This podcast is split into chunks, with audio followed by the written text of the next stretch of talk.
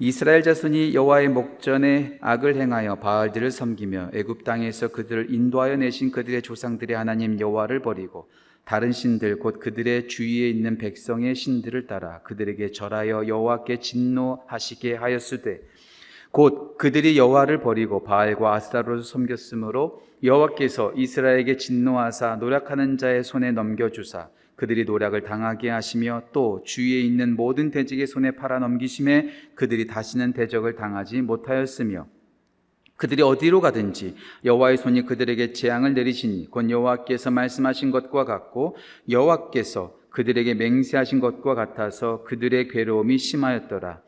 여호와께서 사사들을 세우사 노략자의 손에서 그들을 구원하게 하셨으나 그들이 그 사사들에게도 순종하지 아니하고 오히려 다른 신들을 따라가 음행하며 그들에게 절하고 여호와의 명령을 순종하던 그들의 조상들이 행하던 길에서 속히 치우쳐 떠나서 그와 같이 행하지 아니하였더라.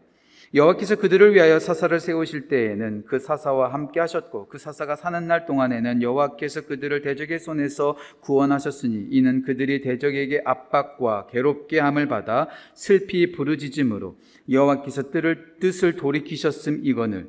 그 사사가 죽은 후에 그들이 돌이켜 그들의 조상들보다 더욱 타락하여 다른 신들을 따라 섬기며 그들에게 절하고 그들의 행위와 폐역한 길을 그치지 아니하였으므로 여호와께서 이스라엘에게 진노하여 이르시되 이 백성이 내가 그들의 조상들에게 명령한 언약을 어기고 나의 목소리를 순종하지 아니하였은즉 나도 여호수아가 죽을 때에 남겨둔 이방 민족들을 다시는 그들 앞에서 하나도 쫓아내지 아니하리니 이는 이스라엘이 그들의 조상들이 지킨 것 같이 나 여호와의 도를 지켜 행하나 행하다 아니하나 그들을 시험하려 함이라 하시니라. 여호와께서 그 이방 족속들을 머물러 두사 그들을 속히 쫓아내지 아니하셨으며 여호와의 여호수아의 손에 넘겨주지 아니하셨더라. 아멘. 자리에 앉으시겠습니다. 오늘부터 우리 사사기에서 만난 하나님의 은혜인데요. 오늘 강현찬 목사님이 어찌 보면 어, 첫 번째 서론의 전체 맥락을 잡는 설교라고 볼 수 있습니다. 우리 강현찬 목사님 참 귀한 목사님이신데요. 나오실 때 큰 박수로 환영하도록 하겠습니다. 목사님 나오시겠습니다.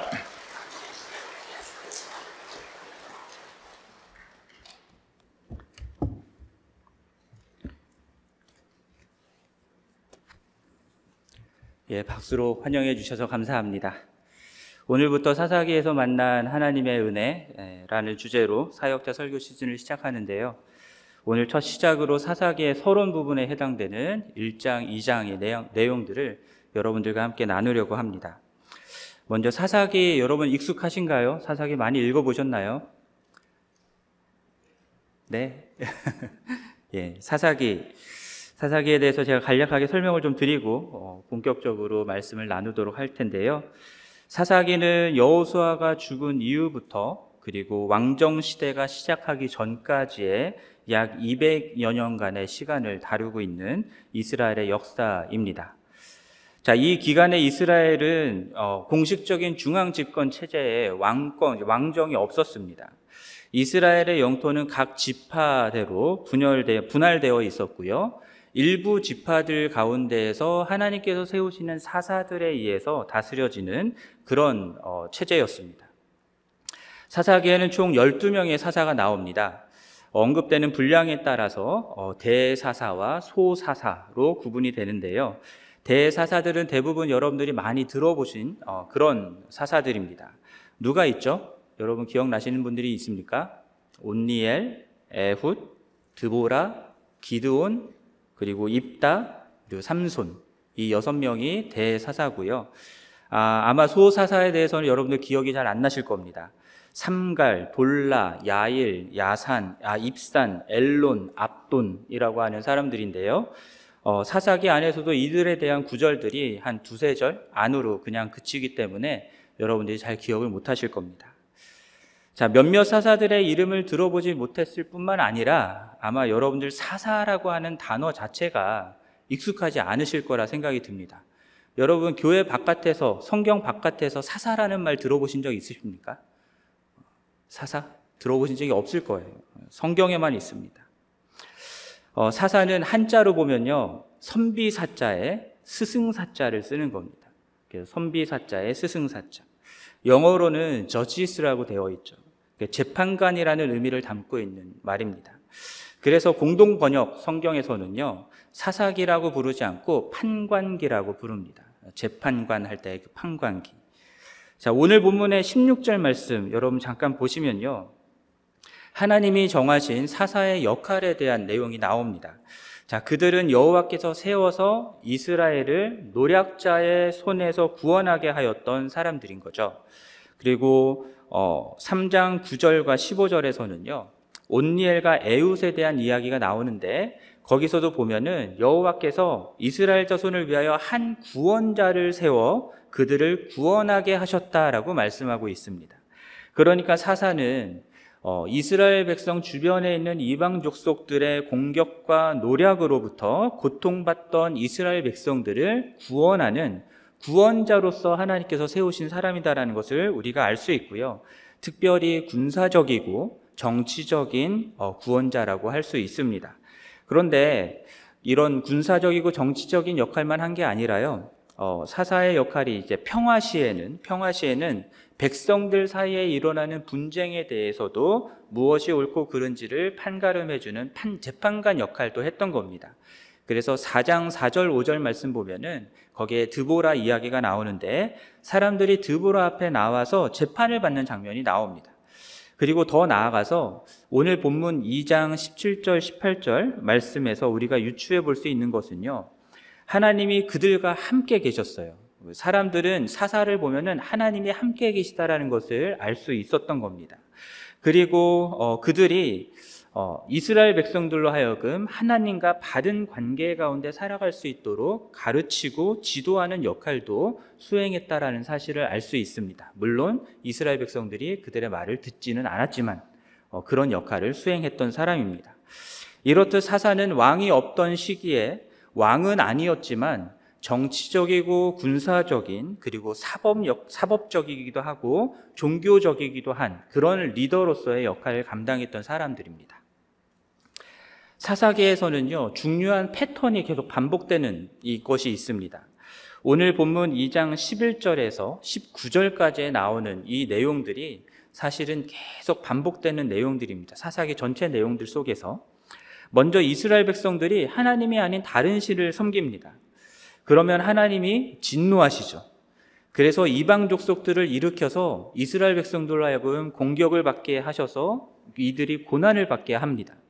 고난을 받으면 어떻게 됩니까? 하나님을 향해서 슬피 부르짖게 됩니다. 그러면 하나님이 사사를 일으켜서 그들을 구원하는 일을 하시는 거죠. 그런데 그 사사가 죽게 되면 어떻게 됩니까? 이 이스라엘 사람들이 더욱더 악하게 타락합니다. 하나님을 버리는 거죠. 그러면은 또 하나님이 진노하셔서 이들을 어, 이방 족속들로 이들을 공격하고 노력하게 하시고 그러면 또 슬피 울면서 하나님께 부르짖고 그러면 또 하나님이 사사를 일으켜서 구원하시고 하는 이 패턴이 사사기 내내 계속 반복되는 것들을 여러분들이 발견하실 겁니다. 그래서 사사기를 읽을 때 이런 패턴이 있다라는 사실을 아시고 읽으시면 이해하시는데 많은 도움이 될 거라 생각합니다. 그럼 이러한 내용들을 여러분들이 기억을 하시면서 오늘 본문 속에서 말씀하시는 하나님의 교훈에 대해서 함께 나눴으면 좋겠습니다. 사사기의 시작은 아까 1장 1절 말씀 여러분 보시면은 여호수아의 죽음으로부터 시작합니다. 물론 2장에서도 여호수아가 죽었다라는 내용들이 나오는데요. 여호수아가 누구입니까? 모세의 뒤를 이어서 이스라엘을 이끌었던 지도자였죠. 어, 이스라엘, 이스라엘 백성들을 어, 이끌고 가나안 땅으로 들어가서 가나안 땅을 정복하는 정복 전쟁을 이끌었던 리더였습니다. 그리고 그 땅을 정복하고서 각 지파별로 땅을 분배하는 그 하나님이 맡겨주신 사명을 이루었던 사람이었죠. 그리고 그 일들을 이루어 나가는 모든 과정들 속에서 하나님의 율법, 하나님의 말씀을 철저하게 순종하며 따라가는 본을 보였던 지도자였고요. 그래서 어, 이스라엘 백성들이 이 가나안 땅에 들어가서 정착할 때에 누구를 따르고 어떻게 살아야 되는지 하나님의 백성으로서 하는 그 모습을 어, 보여주었던 지도자였습니다. 자, 그가 죽기 전에 이스라엘 백성들에게 어, 유언을 남기게 되는데요. 그 말씀이 여호수아서 23장과 24장에 나옵니다. 자, 하나님의 율법 책에 기록된 대로 너희가 다 지켜 행하면 하나님이 가나안 땅에 남아 있는 아 가나안 땅의 이방 족속들을 다 쫓아내실 것이다. 그러니 너희 중에 남아 있는 이 민족들 중에 들어가지 말고 그들의 신의 이름을 부르지도 말고 그것들을 가리켜 맹세하지도 말고 그것들을 섬겨 절하지도 말라라고 명령하는 내용이 나옵니다. 그리고 너희 중에 남아있는 그 족속들과 함께 통혼하거나 더불어 혼인하며 서로 왕래하지 말라고도 말씀을 합니다.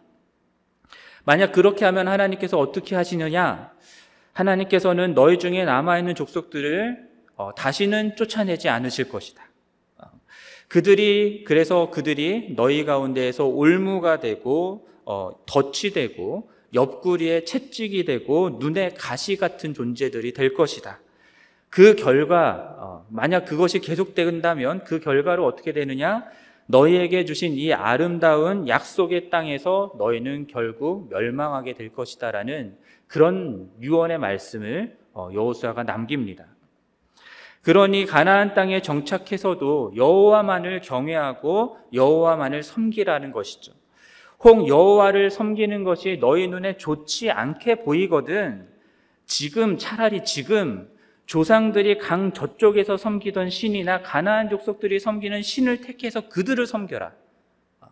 그러나 나와 내 집은 여호와만을 섬기겠노라고 여호수아는 선언을 했었습니다.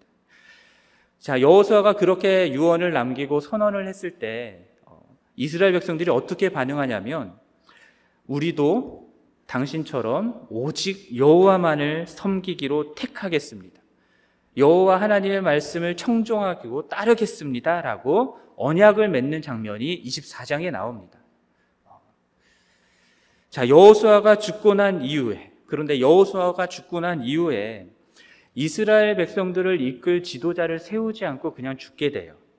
그럼에도 불구하고 여러분 사사기 1장 말씀을 한번 보시면요. 여러분 성경 덮으셨나요? 성경을 펴시고 사사기 1장 말씀을 보시면 1장 1절 말씀 보면은 이스라엘 열두 지파가 지도자는 없지만 우리 가운데 누가 올라가 남아 있는 가나안 어, 족속들을 어, 족속들과 싸울 것인지를 여호와께 묻는 장면이 나옵니다.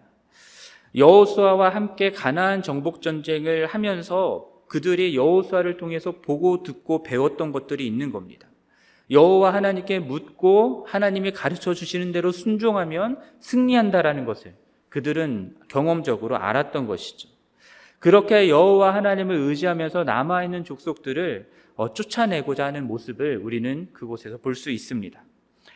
그리고 2장 2장 7절 말씀 여러분 보시면요.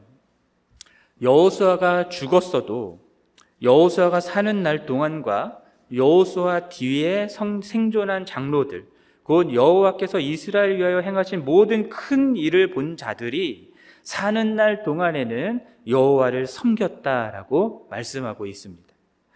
그러니까 이러한 사람들이 살아있는 동안에는 여호수아가 죽고 없어도 여호와 하나님을 섬기고 그 말씀을 따라 살려고 하는 모습들이 있었던 거예요. 남은 가나안 어, 족속들을 어, 정복하고 쫓아내는 그 과업을 마무리 짓는 것에 있어서도 여호수아는 없었지만 그것 여호수아와 함께 그 하나님의 큰 일을 본 사람들은 여호와 하나님께 여쭙고 그 말씀대로 행하고자 했던 것입니다.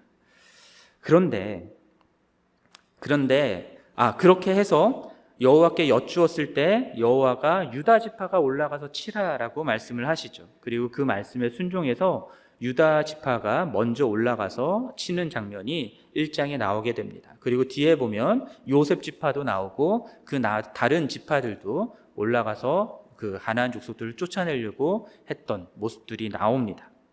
그런데 그런데 이 과정에서 이 남은 족속들을 쫓아내는 과정들 속에서 석연치 않은 모습들이 좀 보입니다.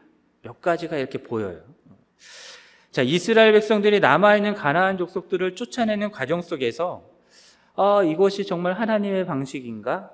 아, 정말 하나님의 것인가? 라고 생각하는 그런 모습들이 보인 겁니다. 오히려 가나안 족속들이 했던 모습들이 어, 보이는 점들이 있는 거예요. 가나안 사람들의 영향을 받은 모습들이 보인다라는 겁니다. 그것이 어디서 나- 나오냐면 1장 6절부터 7절까지의 말씀을 보면요. 유다가 가나안 족속과 브리스 족속을 치는 장면이 나오는데 그때 베섹이라는 곳에 올라가서 전쟁을 합니다. 그때 아도니 베섹이라는 사람을 그러니까 싸우게 싸워서 이기게 되는데요. 그를 잡아다가 어떻게 하냐면 엄지 손가락과 엄지 발가락을 잘라 버립니다. 근데 1장 7절 말씀 보면요. 아도니 베색이 스스로 독백하는 장면이 나와요. 그가 과거에 어, 자신이 70명의 왕들을 칠 때 그 그 왕들의 엄지 발, 손가락과 엄지 발가락을 잘랐다. 그리고 그의 상 아래에서 그들로 먹게 했다라고 하는 그런 독백을 하거든요. 근데 이제는 자기가 그 꼴을 당하고 있다라는 얘기를 하는 겁니다. 근데 이게 무엇을 우리한테 가르쳐 주냐면요. 유다 지파가 가나안 족속을 치는데 과거의 가나안 족속들이 했던 방식을 가나안 족속에게 그대로 하고 있는 거라는 거죠. 무슨 말씀인지 아시겠습니까? 달리 말하면 이스라엘 백성들이 가나안 남은 족속들을 쫓아내는 그 과정들 속에서 가나안 족속의 방식에 영향을 받아서 그 방식대로 지금 하고 있는 모습들을 보여준다라는 겁니다. 뿐만 아니라 1장 24절 말씀을 보시면요. 요셉 가문이 베델을 치러 올라가는 장면이 나오는데 먼저 베델을 정탐하게 합니다. 그런데 정탐꾼들이요. 스스로 가서 몰래 정탐을 해가지고 성에 어떻게 들어갈지를 찾는 게 아니라요. 성 중에 나오는 한 사람을 보고 그에게 청합니다. 자신들에게 성읍에 들어갈 수 있는 입구를 보여달라고 청하고요. 그렇게 하면 우리가 그 성을 칠 때 너와 너의 가족들은 살려주겠다라는 선대하겠다라고 하는 약속을 합니다. 자, 근데 이것이 뭐가 문제냐면요. 아까 여호수아가 이야기했을 때 이방 족속들과 어, 약속하지 말라고 왕래하지 말라고 했던 장면이 있잖아요. 이방 족속과 일종의 약속을 맺는 거예요, 지금.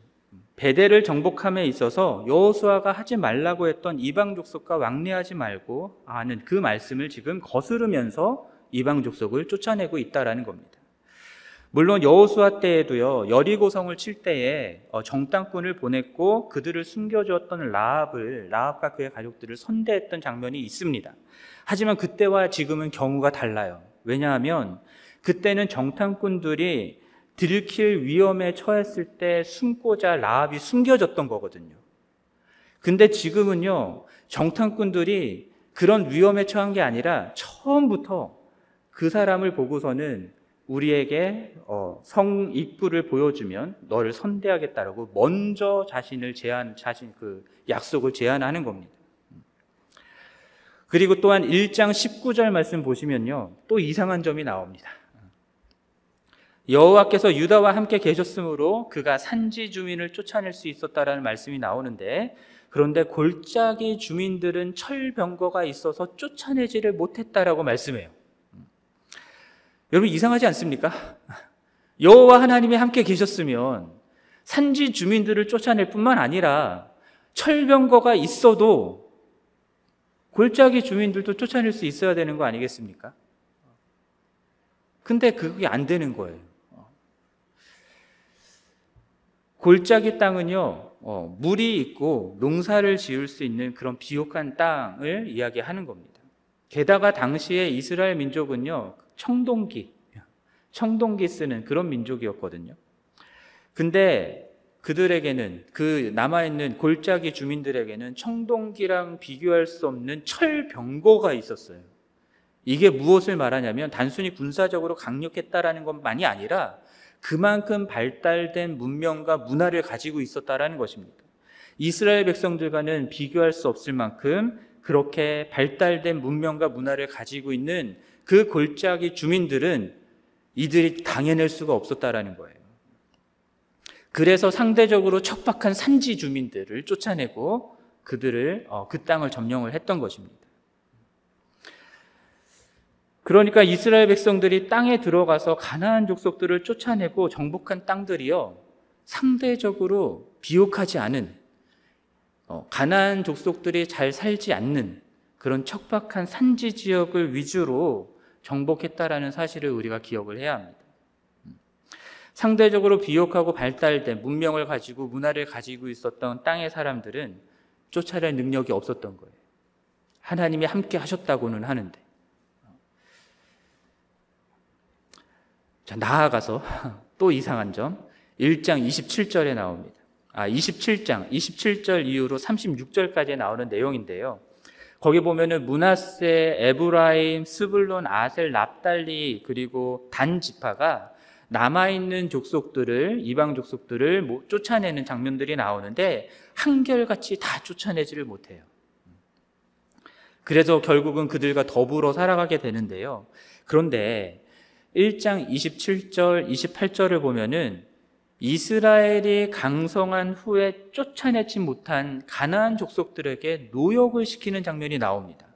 그런데 그 노역을 시켰다라고 하는 다음에 나오는 말이 무엇이냐면 의미심장한 말인데 쫓아내지 못했다가 아니라 쫓아내지 아니하였다라고 되어 있습니다.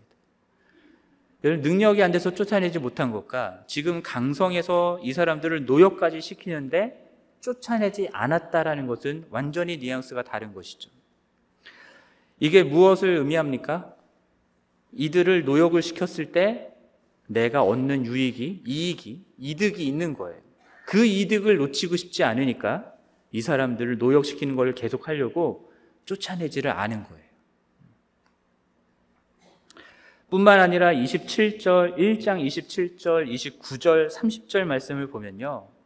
그 땅에 거주하는 가나안 족속이 문하세와 에브라임 스불란 지파 중에 거하였다.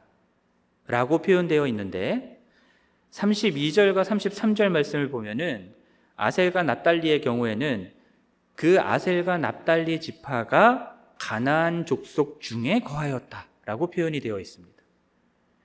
그러니까 앞에는 이스라엘 족속이 사는 그 가운데에 가나안 지파가 조금 남아 있었던 거고요. 뒤에는 이방 족속들이 사는 가운데에 이스라엘 백성들이 살았다라고 하는 이 뉘앙스의 차이를 아시겠습니까? 어느 것이 주가 되는 문화인지를 알 수 있는 부분이죠. 34절 말씀 보면은 단자손 같은 경우는요, 아모리 족속이 그들을 아예 산지로 몰아버리고 골짜기로 들어오지 못하게 했다라고 하는 말씀이 나옵니다. 결국은 단자손은 어떻게 되냐면 이스라엘 남쪽에 있는 그런 땅에 땅을 분배를 받았지만 거기가 아니라 이스라엘 북쪽으로 올라가서 거기서 정착하게 되는 일이 일어납니다. 자, 이 모든 상황들이 무엇을 말해 주냐면요. 여호수아가 죽은 후에 여호와께서 이스라엘 위하여 행하신 모든 큰 일들을 본 자들이 살아 있었기 때문에 그들은 하나님의 말씀을 듣고자 했고 순종하는 모습들을 보였다라는 겁니다. 그러기는 했지만 다 쫓아내지 못한 이방 족속들과 이방 족속들과 더불어 함께 살아가야 했었기 때문에 그 땅에서 살아가는 시간이 길어지면 길어질수록 알게 모르게 가나안 땅 사람들의 영향을 조금씩 받기 시작했다라는 거예요. 그들의 문명과 문화의 영향을 받기 시작했다라는 겁니다. 그러면서 하나님의 말씀을 순종하기보다는 그 땅 사람들의 방식을 조금씩 조금씩 가져오기 시작했고 그 땅 사람들과 어울리게 됐고 그 땅 사람과 언약도 맺게 되고 그 땅 사람들부터 얻게 되는 이익을 내가 누리기 위해서 하나님의 말씀을 지키지 않는 모습들이 나타나기 시작했다라는 겁니다. 사실 사사기를 통해서 쭉 보면요. 이런 모습들이 점점 더 심화되어 가는 것들을 보게 됩니다. 그렇게 그렇게 시간이 흘러서 2장 10절 말씀을 열어 보시면요. 여호수아 시대의 사람들이 다 죽게 됩니다. 그리고 그 다음 세대들이 일어나는데 그들은 여호와를 알지도 못하고 여호와께서 이스라엘을 위하여 행하신 일도 알지 못하였다라고 말씀합니다. 하나님을 알지 못하는 세대가 어, 드디어 나오게 된 거죠. 물론 부모님 세대를 통해서 들어서 알았겠죠. 하지만 가나안 땅에 이미 정착한 상황 속에서 태어난 그들은 어, 과거에 정복 정쟁할 때 이야기를 들으면 그건 옛날 얘기고 지금 우리가 살아가는 삶의 현장에서는 그런 하나님을 경험하지 못하니까 여호와 하나님을 몰랐다라고 얘기하는 겁니다. 하나님을 알지 못하는 세대의 특징이 무엇인지 아십니까? 하나님을 버리고 세상을 따르는 겁니다. 여호수아의 말처럼 하나님을 섬기는 것보다 그 땅 신을 섬기는 것이 더 좋게 보이기 때문에 그렇게 하는 겁니다. 왜냐하면 보이지 않는 자신들은 경험하지도 못한 출애굽과 광야 생활과 어, 가나안 정복 전쟁에 등장하는 옛날 이야기 속의 하나님보다 발달된 문명과 문화가 문화의 혜택을 우리에게 주는 그 가나안 땅의 신들 풍요와 번영과 다산과 승리 이런 것들을 가져다 주는 그 가나안 땅의 신들이 하나님보다 훨씬 더 좋게 보이는 거죠. 자신들에게 훨씬 더 실질적인 이득을 주고 유익을 주는 신이 가나안 땅 족속의 신들이기 때문에 그 하나님을 버리고 그 신들을 섬기게 되는 것입니다. 그래서 오늘 본문 11절부터 13절까지 말씀을 보면요. 이스라엘 자손들이 여호와의 목전에 악을 행하여 바알과 아스라, 아스타롯을 섬겼다라고 나와 있죠. 애굽 땅에서 그들을 인도하여 내신 그들의 조상의 조상의 하나님 여호와를 어떻게 합니까? 버려버립니다. 그리고는 다른 신들, 곧 그들 주위에 있는 백성의 신들을 따라서 그들에게 절하고 섬기는 일들을 한 것입니다. 바알과 아스타롯은 이스라엘이 정착한 가나안 땅에 백성들이 섬기는 신들이었죠. 농경 사회에서 풍성한 소출을 얻기 위해서는 비가 중요했죠. 그렇기 때문에 천둥과 번개를 주관하는 바알과 같은 신을 섬겨야 했던 것입니다. 아스타롯은 전쟁과 풍요를 가져다 주는 여신입니다. 다산의 신으로도 알려져 있습니다. 결국 가나안 족속들이 바알과 아스타롯을 섬긴 것은요. 그들이 누릴 수 있는 풍요와 다산과 승리와 번영을 가져다 줄 수 있는 신이었기 때문입니다. 그건 달리 얘기하면 그들이 추구했던, 그들이 원했던 마음의 욕망은 풍요와 다산과 승리와 번영이다라는 것이죠. 그것들을 채워줄 수 있는 신, 그 신들을 그들은 섬겼던 것입니다. 출애굽과 광야 생활 그리고 가나안 정복 전쟁의 시기는 여러분 치열했잖아요. 살기 힘들었잖아요. 뭐가 없었잖아요. 그러니까 누구를 봅니까? 하나님만을 볼 수, 어, 볼 수밖에 없는 것이죠. 하나님이 친히 나타나서 눈에 보이는 놀라운 구원의 역사들을 일으키는 일들이 계속해서 나타났던 시기가 바로 그런 시기입니다. 그런데 지금은 가나안 땅에 들어와 있어요. 모든 것이 풍족한 상황입니다. 남아있는 족속과의 전쟁을 치르기는 하였지만 하나님이 함께 하신다고 하는데도 철병거를 가진 발달한 문명과 문화를 가진 존재들은 쫓아내지도 못하는 상황인 거예요. 점차로 쫓아내지도 못하고 자기 이득을 위해서 쫓아내지도 않는 그 땅의 족속들과 더불어 살아가다 보면 여러분 무엇이 눈에 보이겠습니까? 그들의 발달된 문명, 풍요와 번영, 강력한 군사력 그런 것들이 눈에 들어오기 시작하겠죠. 우리도 그런 것들이 있었으면 좋겠다는 생각을 하겠죠. 근데 조상들로부터 들은 하나님은 우리에게 그런 걸 안 갖다 주는 거죠. 그러니 가나안 땅의 신들을 섬기게 되는 것입니다. 하나님은 현실적으로 전혀 매력 없는 신이 되어버리는 것이죠. 도움이 되지 않습니다. 의미가 없습니다. 우리 판단에는 쓸모가 없으니까 버려버리는 겁니다. 그리고 우상을 섬기게 되는 것이죠. 그렇게 가나안 족속과 동화되어 간 모습들이 사사기 속에 나오는 겁니다. 이것을 세속화라고도 얘기할 수 있겠죠. 세속화된, 세속화된 시대에 인간의 특징이 실용주의라고 하더라고요. 무엇을 하든지 실용적인 효과에 관심을 갖습니다. 그래서 일상적이고 물질적인 것에 몰두하게 되고요.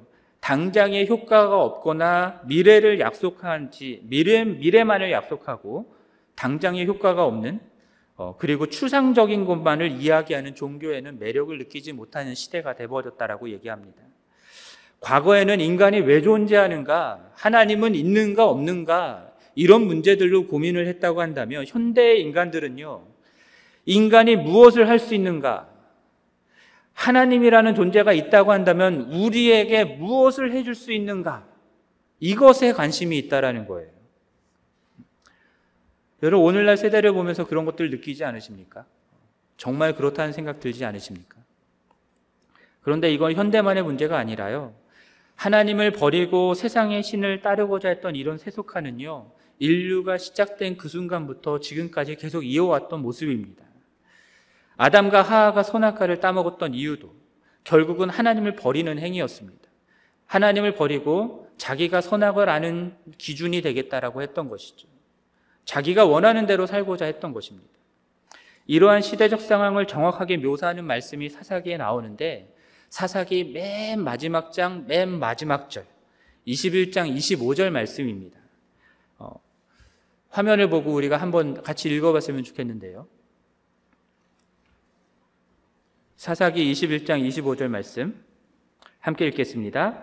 그때에 이스라엘의 왕이 없으므로 사람이 각기 자기의 소견에 옳은 대로 행하였더라.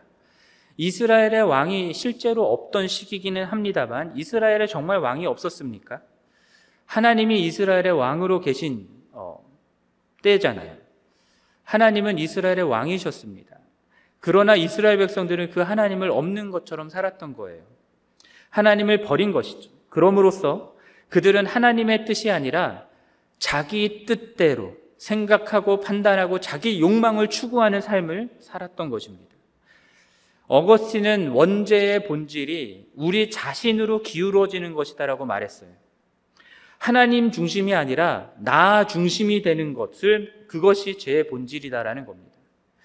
내가 세상의 중심이 되는 것이죠.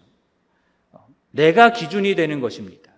내 욕망을 추구하며 살겠다라는 것이죠. 그것이 바로 죄의 본질이다라는 겁니다. 그래서 인간은 하나님 중심으로 살기를 싫어합니다.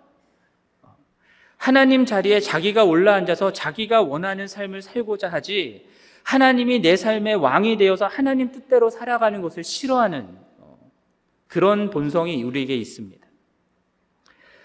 내 눈에 보기 좋으면 좋은 겁니다. 선한 겁니다. 내가 행복할 수 있으면, 내 욕망을 만족시킬 수 있으면 그게 좋고 그게 선한 것입니다. 설사 그것이 하나님을 버리는 일이라 하더라도 얼마든지 할 수 있습니다. 왜? 내가 좋으면 되는 거니까. 차마 버리지는 않는다 해도, 하나님을 버리지는 못한다 해도, 하나님조차도 내 욕망을 채우는 세속적인 목적, 내 목적을 위해서 계신 분으로 전락시켜 버리는 거예요.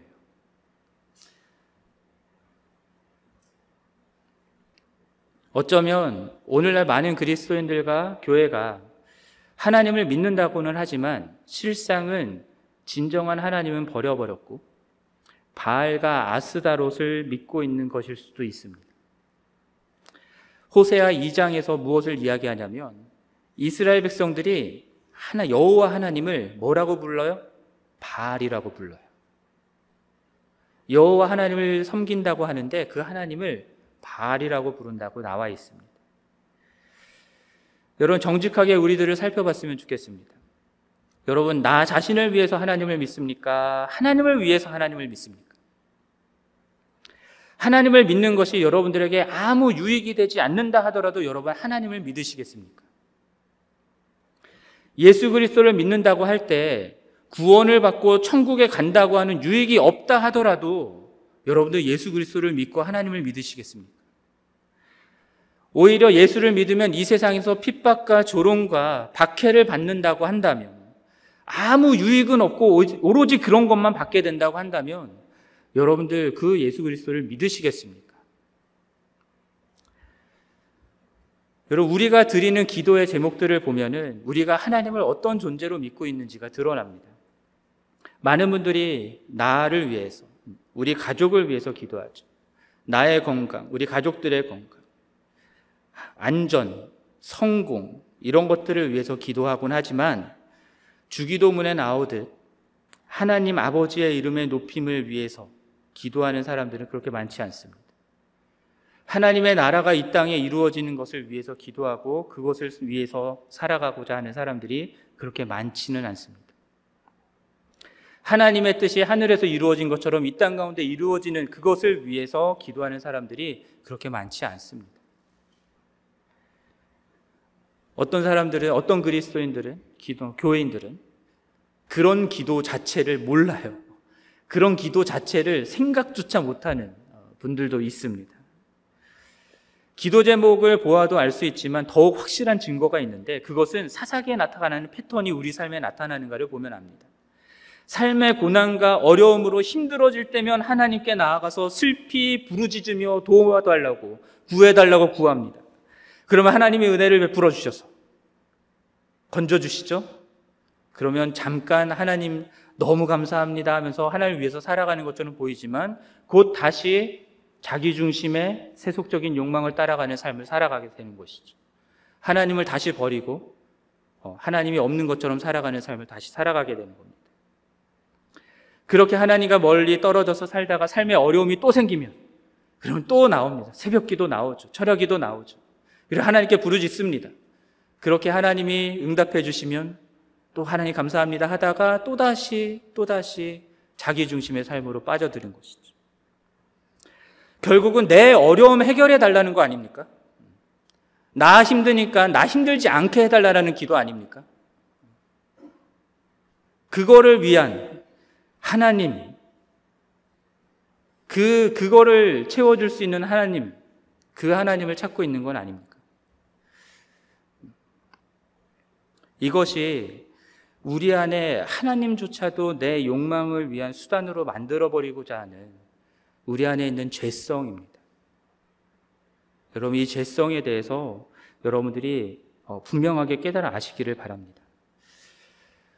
그런데 저는 오늘 본문 속에서 참 이상한 걸 하나 발견하게 됩니다. 뭐냐면, 그렇게 하나님을 자기 욕망을 위한 신으로 전락시키고 하나님이 아닌 세상의 신을 따르는 이스라엘 백성들인데 그들의 죄악은 갈수록 갈수록 타락하고 심해지는데 하나님은 그들의 죄악에 대해서 계속 진노하세요. 어. 하나님을 버리고 우상을 섬기는 백성들을 그냥 진노 중에 멸망당하게 내버려 두지 않으시고요. 그들을 향해서 계속 진노하시고 심판하세요. 그리고 그들이 힘들어서 부르짖으면 사사를 세워서 또 구원해 주세요. 하나님 도대체 왜 이러시는 걸까요?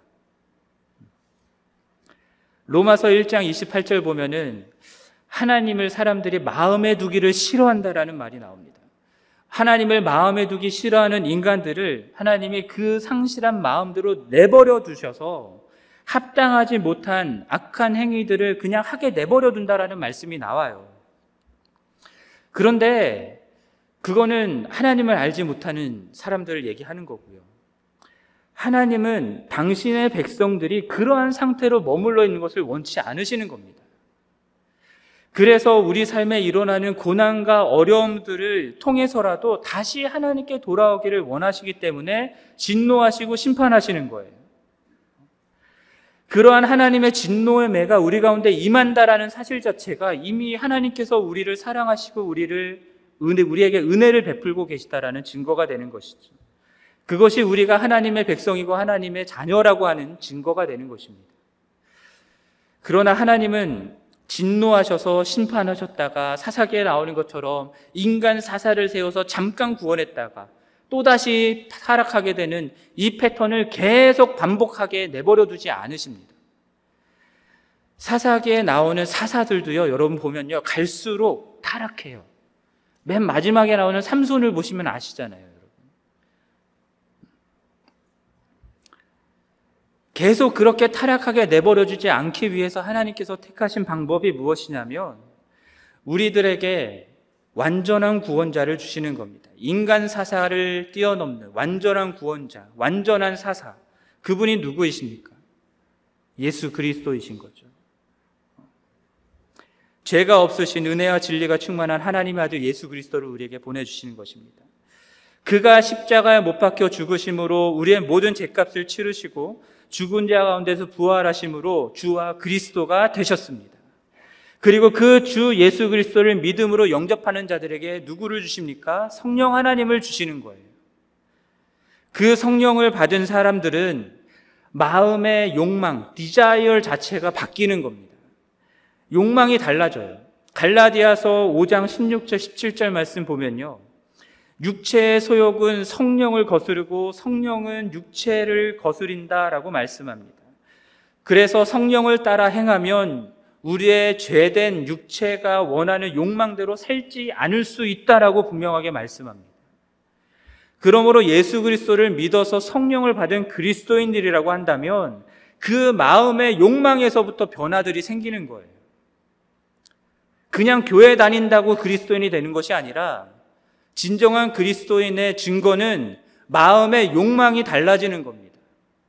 내 육체의 죄된 욕망, 내가 중심이 되고자 하는 욕망에서 하나님을 중심으로 삼고자 하는 욕망으로 바뀌는 것이 진정한 예수 그리스도를 믿는 것의 증거가 되는 것이죠.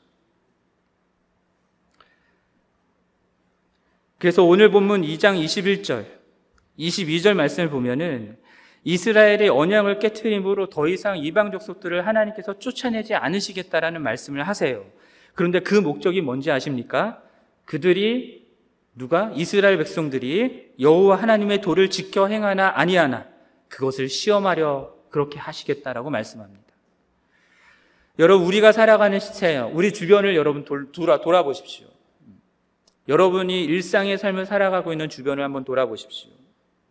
우리 주변에 수많은 하나님을 알지 못하는 사람들이 있습니다. 우리는 그러한 세상 가운데 살아갑니다. 그들은 이 세상 속에서 자기 욕망을 추구합니다. 세상에서 성공하기를 원하고 세상에서 번영하고 풍요로운 삶을 살기를 원하고 편하게 살아가기를 원하는 사람들입니다. 행복해지기를 원하는 사람들이죠. 그럼 그들을 보면서 여러분 어떤 생각이 드십니까? 아, 나도 저렇게 성공해야지. 나도 저렇게 번영해야지. 나도 저렇게 풍요롭게 살아야지. 편하게 살아야지. 그런 마음이 드십니까? 여러분, 이 시, 그들을 여러분 주변에 두신 목적이 여러분들이 하나님의 말씀을 순종하나 아니하나를 보시기 위함이다라고 말씀하셨잖아요. 그들을 보면서 내가 저들을 따라가야지가 아니라, 아, 나는 하나님을 따라가야지. 하나님의 말씀에 순종해야지. 이렇게 살아가야 된다라는 것이죠. 그래서 로마서 12장 2절 말씀 보면은 이 세대를 본받지 말고 오직 마음을 새롭게 함으로 변화를 받아 하나님의 선하시고 기뻐하시고 온전하신 뜻이 무엇인지 분별하도록 하라라고 말씀합니다. 여러분 그렇게 분별하셔야 됩니다. 분별하실 수 있습니다. 성령 하나님이 계시면 분별할 수 있습니다. 그래서 세상에 추구하는 욕망, 그것을 원하는 나의 용, 그 나의 욕망이 아닌 하나님의 선하시고 기뻐하시고 온전하신 그 하나님의 뜻을 이루는 하나님의 백성다운 삶을 살아가시기를 간절히 바랍니다. 이것이 진정한 하나님의 백성, 하나님의 자녀의 증거니까요. 여러분, 이러한 삶을 통해서 사사계와 같이 왕이 없어서 자기 소견에 옳은 대로 행하는 이 시대 가운데 여기에 진정한 왕이 계시다. 진정한 왕의 뜻은 이것이다라고 이 세상 가운데 분명하게 선포하고 선언하고 증거하는 우리 모두가 되기를 바라고요. 그러한 우리들을 통해서 정말 정말 하나님 아버지가 이, 이 세상 가운데 온전히 증거되고 높임을 받게 되기를 주님의 이름으로 간절히 축원합니다.